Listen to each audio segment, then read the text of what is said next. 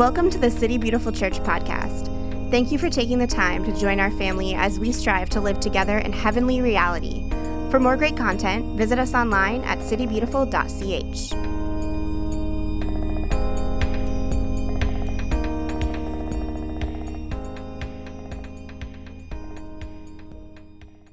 It's wonderful to see you all today. I hope you had a, a, a great weekend of friends, family, fun, and faith. All the goodness. Uh, I actually I had a I had a dream last night about today because I've been prepping this one for a long time. I felt like the Lord kind of gave me this uh, message a while back, and in the dream we couldn't be here, so we were going to be at the old Alden Road space, uh, and it was like we were going to be at six o'clock.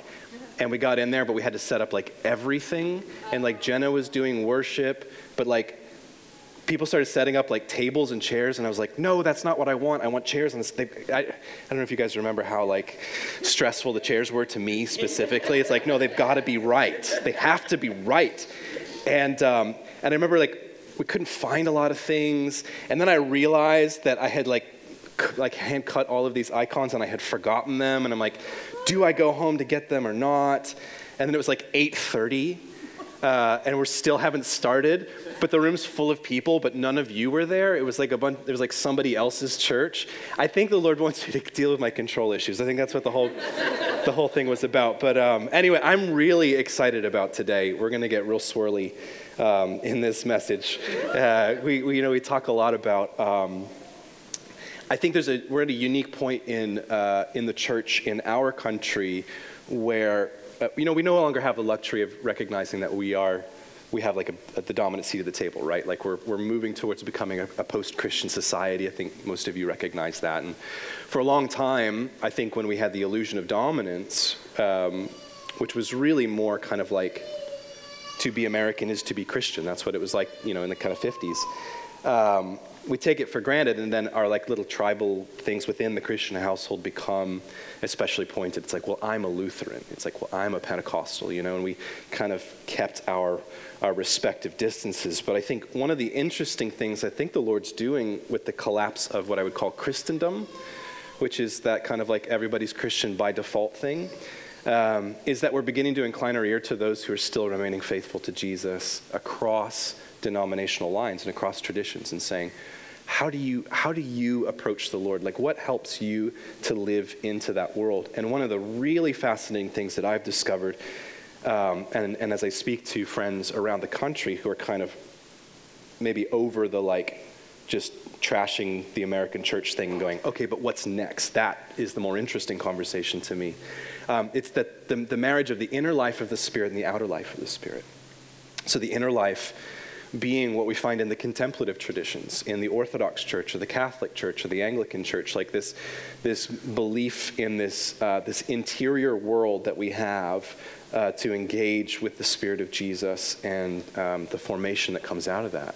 Uh, but then marrying that also with the, out, the outward life of the Spirit that we see in the Pentecostal and charismatic renewal traditions. That there's something about the way in which we carry ourselves in the world that brings the Spirit of Jesus wherever we go. And when we pray, things happen. And I feel like Pentecostals and contemplatives are having this conversation going, you know, we're not that far apart. Um, but we want to have this total life of the Spirit. And we no longer have the luxury of our little you know, tribal battles. Like, what gets us close to Jesus? That's what we're going to focus on. And so that's what we're going to be doing today in terms of the, the form. Um, but the content today is Christ the King Sunday.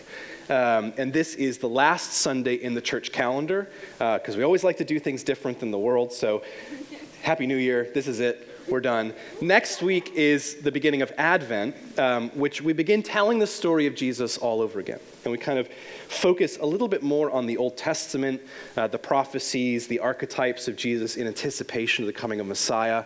And then we move into uh, Christmas season. We're recognizing the, ad, like the, the coming of Jesus in infant form. Uh, we move into Epiphany, and then into Lent, and then to Easter. And then you enter into, after Pentecost, what's called ordinary time, which is a really weird thing to call it. You're like, what is this? It's ordinary. It's fine. Um, so we're coming out of ordinary time, and now we're back into extraordinary time. and today is Christ the King. So, this is kind of my thesis for today. Christ, the King of the cosmos, is the culmination of all time and space. Every story and experience, past, present, and future, even death and life, find their completion in Him. That's a sentence, and I'm very proud of it. so, we're going to be breaking that down today, but I'm going to pray and we will continue to, to remain in the presence. Um, so, Heavenly Father, we testify the truth that you're here, that you are with us that takes on a, a, deeper meaning even in this coming season of Advent and Christmas that you are Emmanuel, God with us. That's the, the primary way that you want us to understand who you are. Um, that your steadfast commitment to draw close to us, uh, to become alongside of us, to enter into our stories and to turn curses into blessings. And I pray today, Lord, as we uh, contemplate the glory of Jesus enthroned. That you would give each of us a vision of such awe that it reimagines the supposed ordinary time of our lives. The normal, mundane, everyday things uh, become enlightened in the light of your love, and our lives are transformed. That's why we're here, Lord. We want an encounter with you. And so may the words of my lips and the meditation of all of our hearts be ever pleasing in your sight, O Lord, our rock and our redeemer. Amen. In a former life, I was trained as an art teacher. That's actually my qualification. Uh, I am technically on paper more qualified to teach you how to do watercolors than I am to talk about the Bible. Although I took one New Testament course uh, at Flagler College uh, just because you needed a humanities, and I loved it. It took us three months to realize our professor was actually a Christian. That was how good he was at his job, you know? And he just kind of tore us apart in some of our assumptions. It was a really great class. But one of the things I learned about st- going to art school is that art is about learning how to see which seems tremendously obvious to say, um, but there's some profundity to that in the same way that music is about learning how to listen. And I think that's such a, like, if there's anything that I brought from my former life uh, as an art teacher into my current role, it was, it was that. It's it, that art is about learning how to see. So you go to a, an art museum. How, how, many of you have been to like the, the museum we have right here? It's great. The Florida Prize, I think, is one of the best things that we get all year. Um, you enter into a museum, this kind of like, let's call it a sacred space. It's this other world. Um, and you encounter art that transforms the way that you see the piece of art, but it also transforms the way that you see yourself as you're contending with yourself in this space. There's an interaction that happens with art. And the hope of good art is that you walk away changed. So when you go out into the supposedly normal world, it's changed the way that you see the normal world. That's what good art does. And that translates to film, it translates to um, you know, a moving piece of music. Like art changes the way that we see so that the rest of our life is also transformed.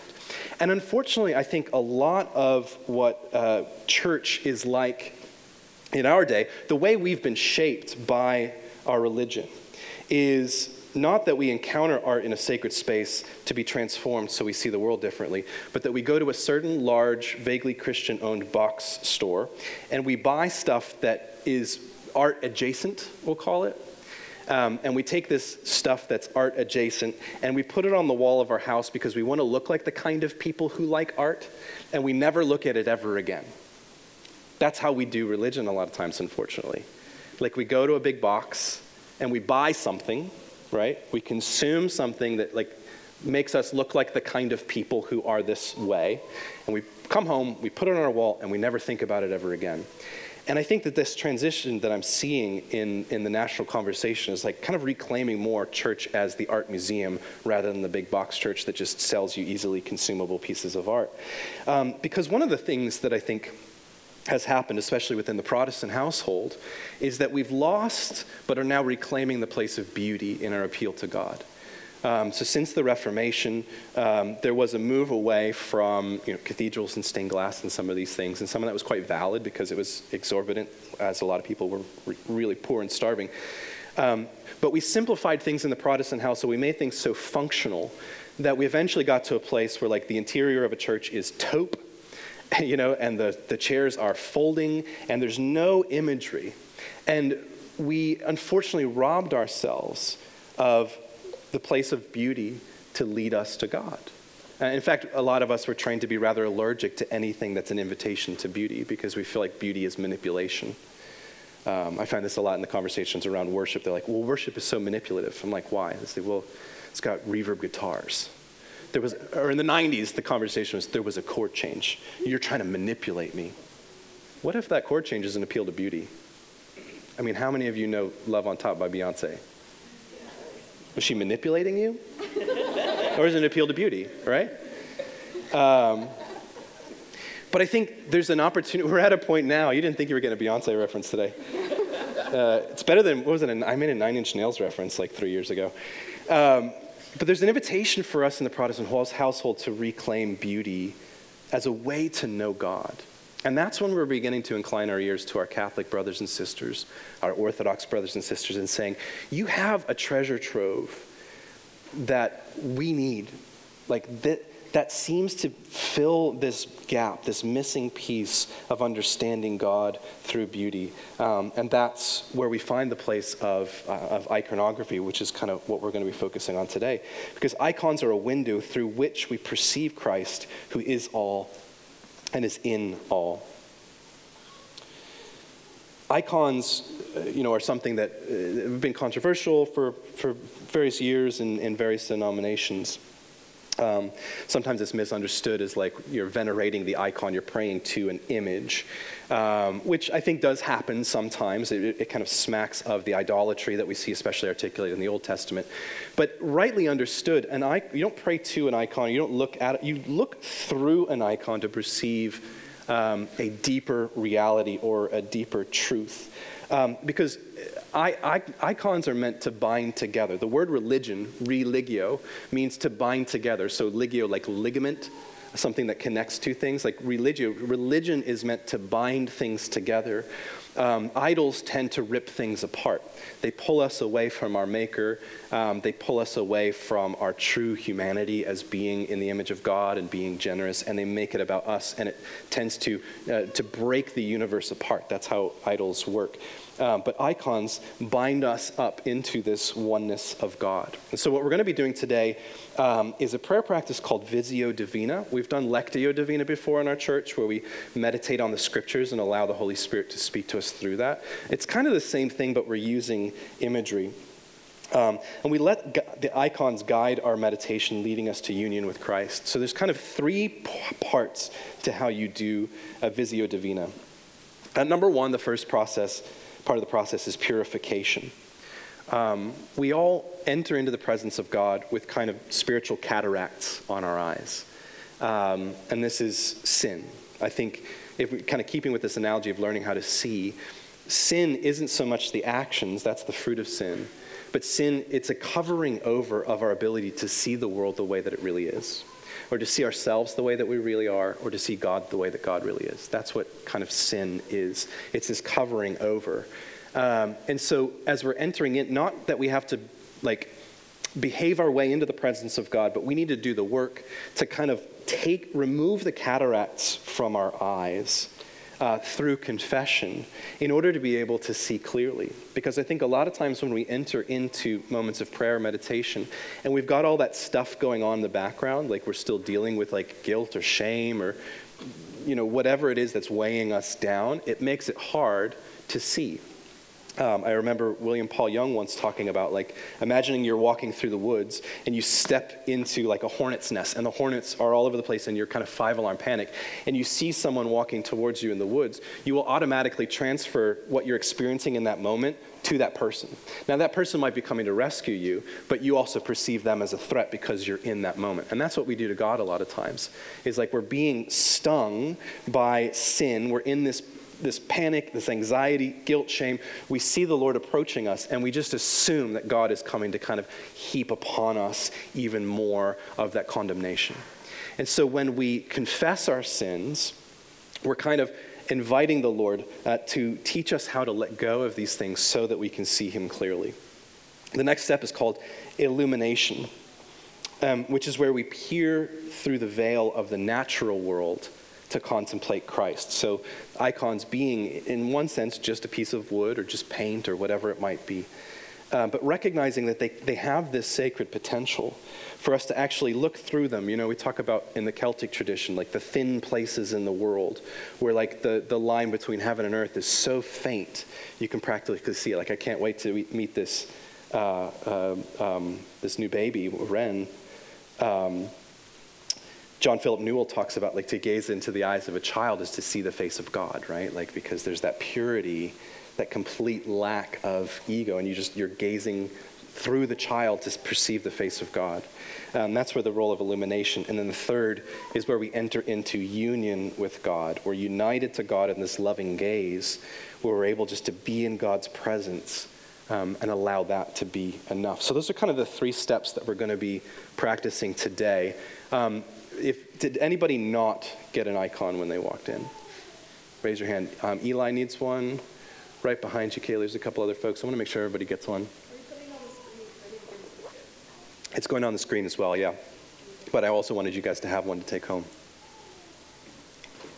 So we're going to enter into this process of purification, illumination, and then union. So we're going to pray this prayer together. I'm going to give you one minute just to kind of sit before the Lord and, and confess. And remember, confession isn't, it's not shame. Like God's not ashamed of you and He's not ashamed of the things you've done. But He wants you to, to know and to let go in His presence. And that's kind of what confession is. So I want you to kind of get in that posture of openness before the Lord. Um, you know, oftentimes our bodies kind of lead our hearts and minds if you're kind of closed up. Your, your heart is closed up as well, but if we're open, um, we're more likely to enter into that. So we're going to pray. I'm just going to give you one minute of silence uh, to confess. Let's pray together. Most merciful God, we confess that we have sinned against you in thought, word, and deed, by what we have done and by what we have left undone. We have not loved you with our whole heart. We have not loved our neighbors as ourselves. We are truly sorry and we humbly repent. For the sake of your Son, Jesus Christ, have mercy on us and forgive us, that we may delight in your will and walk in your ways to the glory of your name. Amen. Just take one minute with the Lord to confess.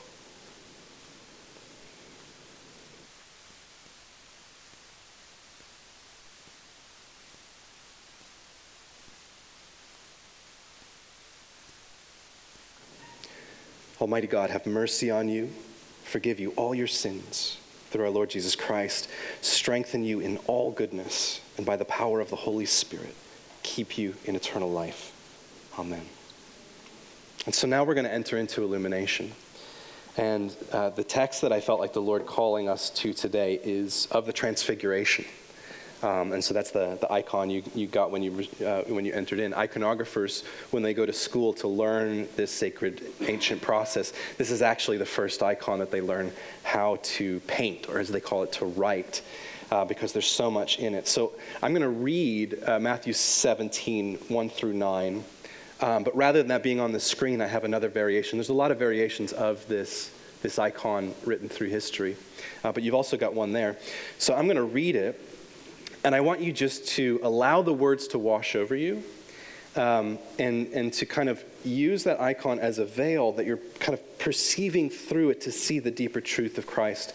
And then I'm going to give you three minutes on the other side to consider like, what do you see? What stands out? What makes you curious? Like, what do you feel like the Lord is illuminating to you in this process? So I'm going to read uh, Matthew 17, uh, 1 through 9.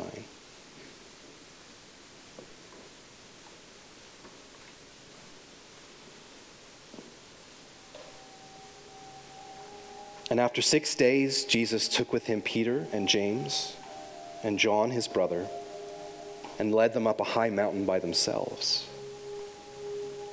And he was transfigured before them, and his face shone like the sun, and his clothes became white as light. And behold, there appeared to them Moses and Elijah talking with him.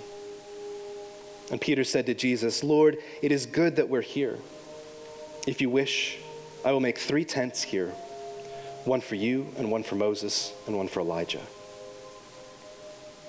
He was still speaking when behold, a bright cloud overshadowed them, and a voice from the cloud said, This is my beloved Son, with whom I am well pleased.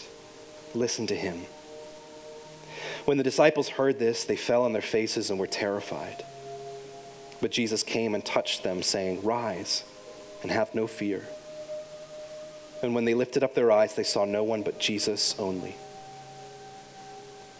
And as they were coming down the mountain, Jesus commanded them, Tell no one the vision until the Son of Man is raised from the dead. So I'm going to give you three minutes just to contemplate Lord, what are you saying? What are you doing here?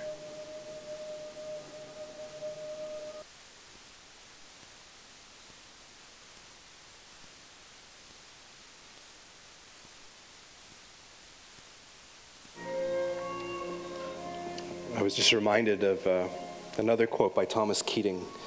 He said, Silence is God's first language, and everything else is a bad translation.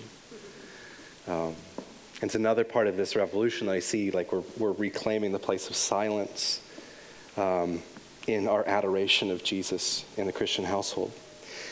So I want to turn it to you. What, what do you see? What do you perceive? What stands out? What makes you curious? Where, where, do, where is your eye drawn um, that causes you just to kind of sit there for a moment?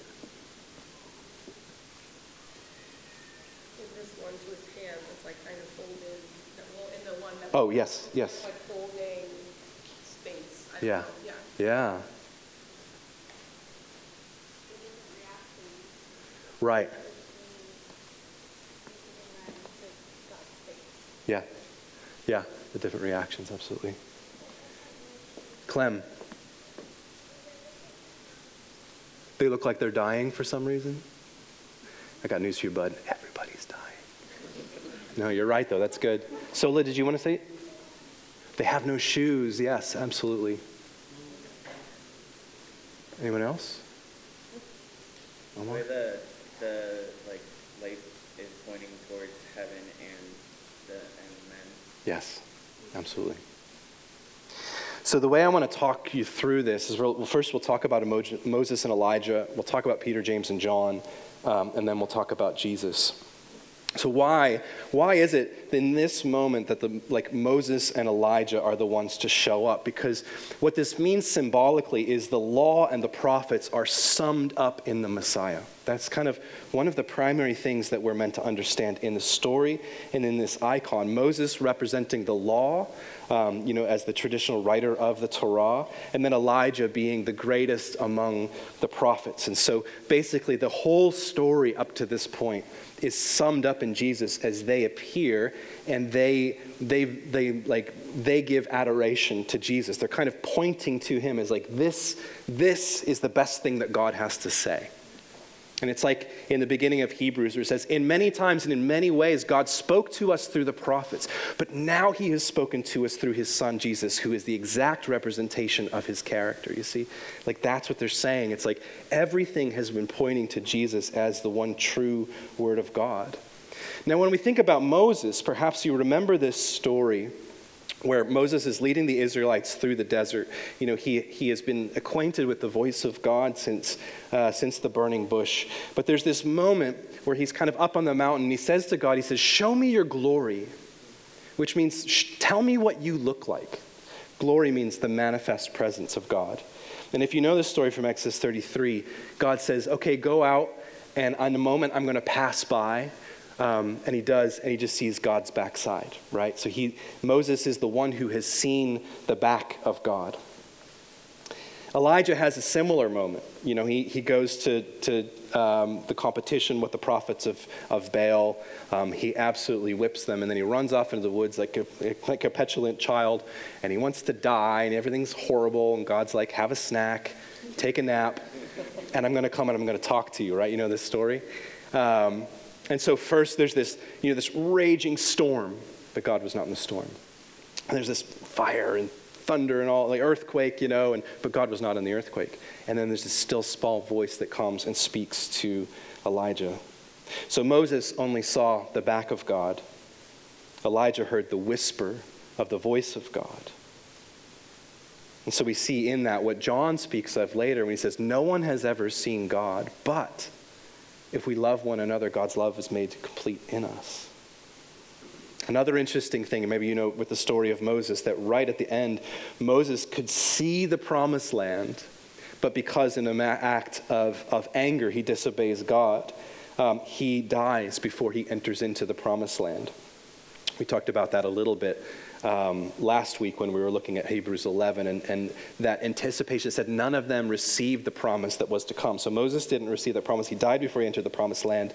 And Elijah was actually swept up into heaven. A chariot comes down from heaven, grabs Elijah, and takes him off. So Elijah technically never died. Um, he and Enoch share that, uh, that rare distinction. And so, what these two characters are here to tell us is that they've only ever had this partial revelation of God. But now Moses and Elijah, and as a symbolic extension, everyone up until the time of Jesus has been gifted this full picture of what God is truly like. And so here we have those who see God, those who hear God. We have those in Elijah representing the living. We have those dead represented in Moses perceiving the source of all life, the light of the world who has come. And then Peter, James, and John. The story takes place during the Feast of the Tabernacles um, when Jews would kind of make a pilgrimage to Jerusalem and they'd set up tents all through the countryside as an act of remembrance. It was, a, it was about remembering the Exodus, and it was also kind of like the, the feast uh, of the harvest. And they're remembering the time that they moved through the desert in small tents gathered around the tabernacle, which was the precursor to the temple. Um, so it was like, that's God's house. That's where God lives. God is in that tent, and our tents surround it. And we have this moment, you know, where they're up on this mountain during the Feast of Tabernacles. They see the glory of Christ, and Peter goes, Oh, it's good that we're here. Do you want us to build some tents? Now, Peter's adorable, right? Like, it's, it, there's, a, there's a comedic irony to this. To me, it's akin to like, ever, have you ever gone to, like, to see your absolute favorite band in the world, and there's the person standing in front of you has their phone out the entire time, and it's probably vertical, which is the, the living worst, you know? And they're just like this the whole time. Or like they're watching, like doing this through their phone. And I'm like, number one, when are you ever going to watch that video? Are you kidding me? Like, it sounds terrible. You can't really see what's going on. You know, but it's like, it's this human desire we have to capture beauty and then to put it in our pocket, you know? Like, we want to contain truth. We want it to work for us.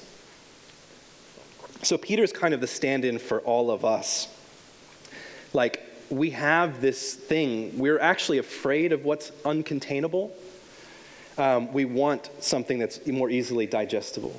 And this looks like us so often domesticating Jesus to serve our own agendas. This is what we do um, in the political sphere, it's what we do in our daily life. Like, Jesus is an accessory that I can carry with me in my pocket, but I kind of control the narrative um, because that Jesus is easier to contain. It's, it's similar to the golden calf um, at the foot of Mount Sinai when Moses is conversing with God. And um, Moses, his brother Aaron, takes the gold of the people, their valuables, and he mixes them all together and he puts it on a pedestal in a shape and he says, Here's your Elohim. He's saying, Here's your God. It's the, it's, the, it's the nice version of the God that's up on the mountain that you're a little bit afraid of, you see. And we do this all the time. But what Peter's invited to recognize is this moment is bigger than his understanding. This is not about you understanding it and therefore containing it. It's about you bearing witness, being invited to awe and wonder. I think awe might be the greatest thing that we need today uh, to save our faith. If we're not in awe of who Christ is, it means that we've probably domesticated Jesus. We've put him in a tent to make him more to serve our needs. And then in this we see James and John kind of bowled over or looking away. So in this one, they're both looking at Christ, but in the one that you have in front of you, you see John kind of like, uh, and, and James both turned away while Peter is pointing. And it's interesting that, that some theologians think that what's happening here with John, who we call John the Mystic or John the Beloved, he's not necessarily turning away in fear but because he's kind of the apostle of the heart. You know, he's the one who inclined his ear um, and, and, and rested his head on the, on the breast of Jesus and heard the heartbeat of God. That, that John is connecting with Christ in his heart. And so he's, he's finding something within himself that's kind of able to embrace this moment without trying to contain it. And then, you know, as Clem rightly pointed out, they don't have shoes on, or sometimes you'll see um, there's a sandal that has fallen off, which is meant to remind us of. Oh, Sola, that was you? Clem, you also had a really great point. I think I already covered that, but well done. You guys are definitely the elders of the kids. Um, it, it reminds us of Moses in the burning bush. Take off your sandals, for this is a holy place. And so when we see that sandal falling off, they're reminded, oh, this, this is now a sacred place. And I love the one that I gave you that we see them, that Peter's kind of pointing up the mountain. James and John are kind of coming down the mountain. That there's this movement up and down as they're kind of perceiving the transfigured Christ. And for us, they represent the church. They represent you and I. They're, they are our entry point into the mystery, into the story. That we, we are we are to lift our eyes up and to contemplate the risen, transfigured Christ, and then to come back down the mountain into the world and to bring that new way of seeing with us wherever we go. And then finally, we come to Jesus. Um, in, the, in the Eastern Orthodox tradition, um, you know, this is kind of the, would be the biggest scandal of like, you know, we're not supposed to make graven images, and that's where a lot of the debate comes. And, um, you know, like in, in, Islam, for example, they take it very seriously not to create images of God or um, of Muhammad. Uh, but for the Orthodox, they always try to work this careful path where the, the divinity of Jesus is always present, but kind of hinted at. They use symbol in order to, to reveal the divinity of Jesus, where the humanity is fully represented, and trying to hold that creative tension between uh, you know, Jesus being fully God and fully man at all points. God, Jesus doesn't flip flop. It's like, here's the moment where Jesus is God, and then he's a man, and then he's a God, and then he's a man. No, he's, he's God all in all the time, and he's man all in all the time. And so the word transfiguration, this whole story, to be transfigured, transfiguration does not mean I was one thing and now I'm a different thing. Transfiguration means uh, what has always been true is now revealed. What was hidden is now made known. And so when Christ is transfigured, what we're seeing is the fullness of who Jesus has always been. We just never had the eyes to see it.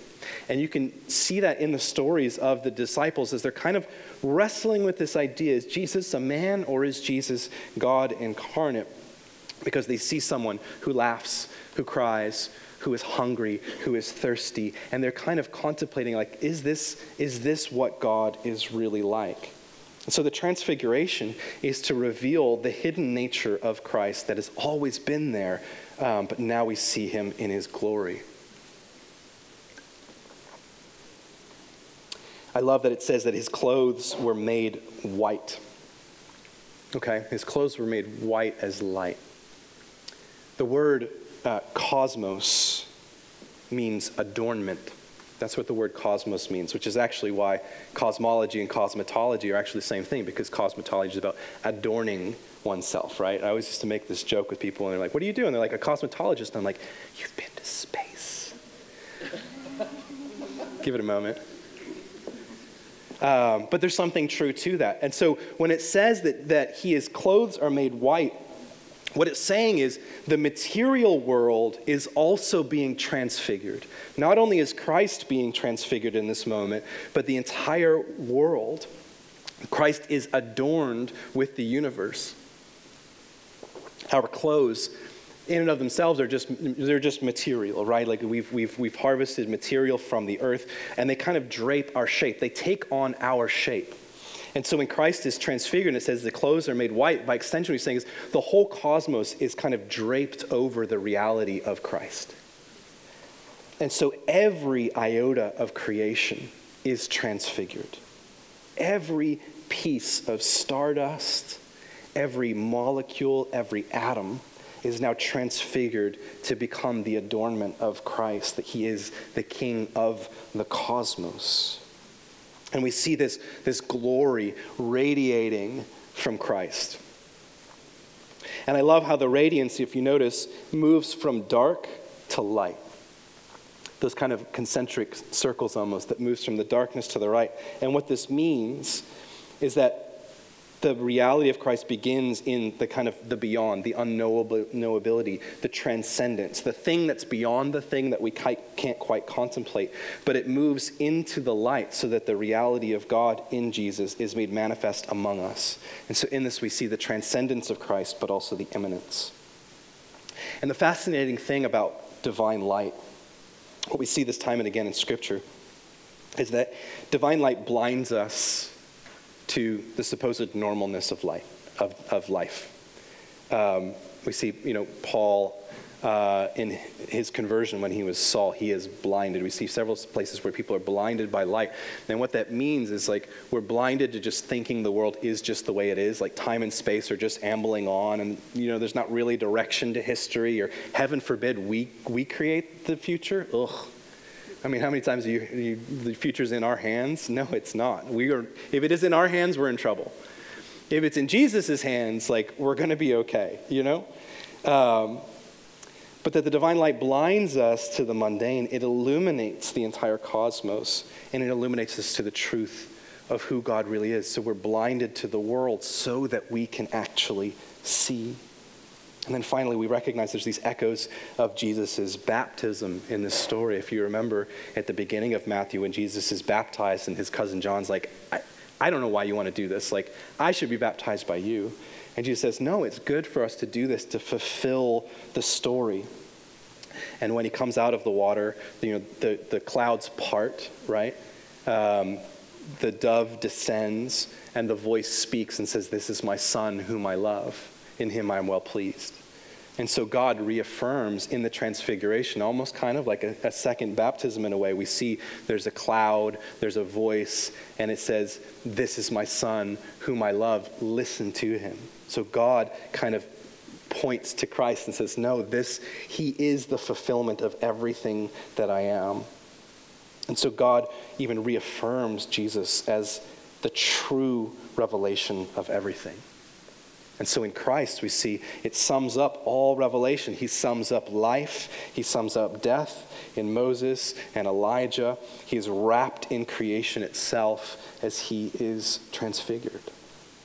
And so we enter into the third and final, and probably the most difficult part of the Visio Divina, which is to enter into union with God. This is the hardest space to achieve, I think, in, in in uh, contemplative prayer because it's all about sitting quietly and letting ourselves be loved by God. Um, and that's really hard. Because what do we do? We analyze, right? And even our analysis of Scripture, our analysis of uh, an icon, it's, a, it's, it's Peter in the tent. That's what we're doing. It's like, I got to understand it, I got to contain it, and I got to do all the analysis. And it's like, you know, some of the greatest biblical scholars in the world are atheists. They know way more about the Bible than you or I do. They just don't believe it, right? Because there's this whole other way of knowing. In the mystic tradition, we call it uh, the noetic, which is to see with the eyes of the heart. And that's a learned skill. It's really difficult for us to put aside our analysis and our need to understand and contain and control and to just be in the presence of God and to allow ourselves to be loved. And so I'm going to give you a few minutes just to sit quietly. And I invite you to kind of come back. We'll keep that icon on the screen, actually. Um, and you have the one uh, in front of you. But just to sit quietly. And, and I was kind of framing it as this as I was meditating on this. If I was in, if I was in Peter's shoes and I was witnessing the transfiguration of Christ, what, what does this icon, what does this story prompt in me to say to Jesus? What would I want to say to him if he was in front of me? And to allow that to kind of guide my prayer. So that's what I will encourage you to do is I'm going to give you four minutes, which I know is a long time, and, and many of you are going to feel itchy and like you're failing, and that's okay. Uh, the, the success of this discipline is showing up and building that muscle. Um, but I want you to take time to pray. Just share what's on your heart with Jesus, and then just kind of sit in that space with him. So I'm going to give you four minutes to do that. Myself, sometimes I have to exhaust myself talking to God to just get to that place where I can sit. And I think that's okay because God is extraordinarily patient. Did you know that? He's very patient with you. He's not in a rush. He doesn't need you to be in a rush. Um, but to get to that place where we no longer feel like we have to say something to God or that we need God to say something to us, but we can just be in one another's presence, like that's the highest achievement. So I want to invite you to stand with me. And we're going to continue uh, to worship and to adore Jesus because this is what draws us up into awe and wonder, uh, to perceive him as we truly is, not that we might contain him or even understand him necessarily, uh, but that we might bear witness uh, to, the, to his glory. So I'm going to pray.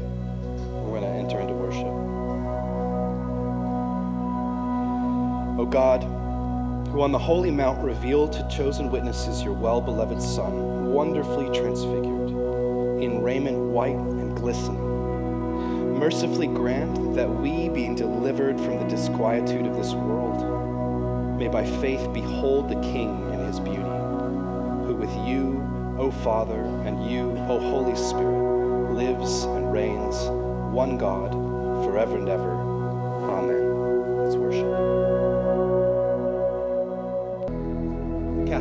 Theologian Rahner said the Christian of the future will be a mystic or nothing at all.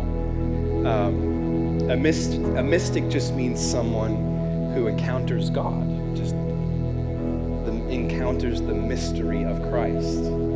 But his prophetic declaration half a decade ago, it means we no longer have the luxury of just being culturally Christian. In fact, that's rather not in vogue getting by on just like, I prayed this prayer when I'm eight and I'm good. Um, as Christendom is kind of crumbling around us, we have to question, like, what is this about? What are we actually doing? Are we just checking off boxes to be culturally acceptable? Are we just going through the motions because we don't want to disappoint our parents? Or do we actually believe um, that the Christ of the cosmos, past, present, future, of life and death, of all revelation, is something that we can access today, is someone that we can enter into his presence now? And believing that by entering into the presence of Jesus, we are transformed to look more like him day by day, and we become part of that redemptive story. So, my encouragement to you this week is to, to take that icon home with you and just to sit with it and, and let it be space to capture your attention, to lift you into awe and wonder, to contemplate the risen Jesus who is the King of the cosmos. That as we ascend that mountain and then descend again, we're constantly being reshaped and reformed, and we become transfigured, we become like Him.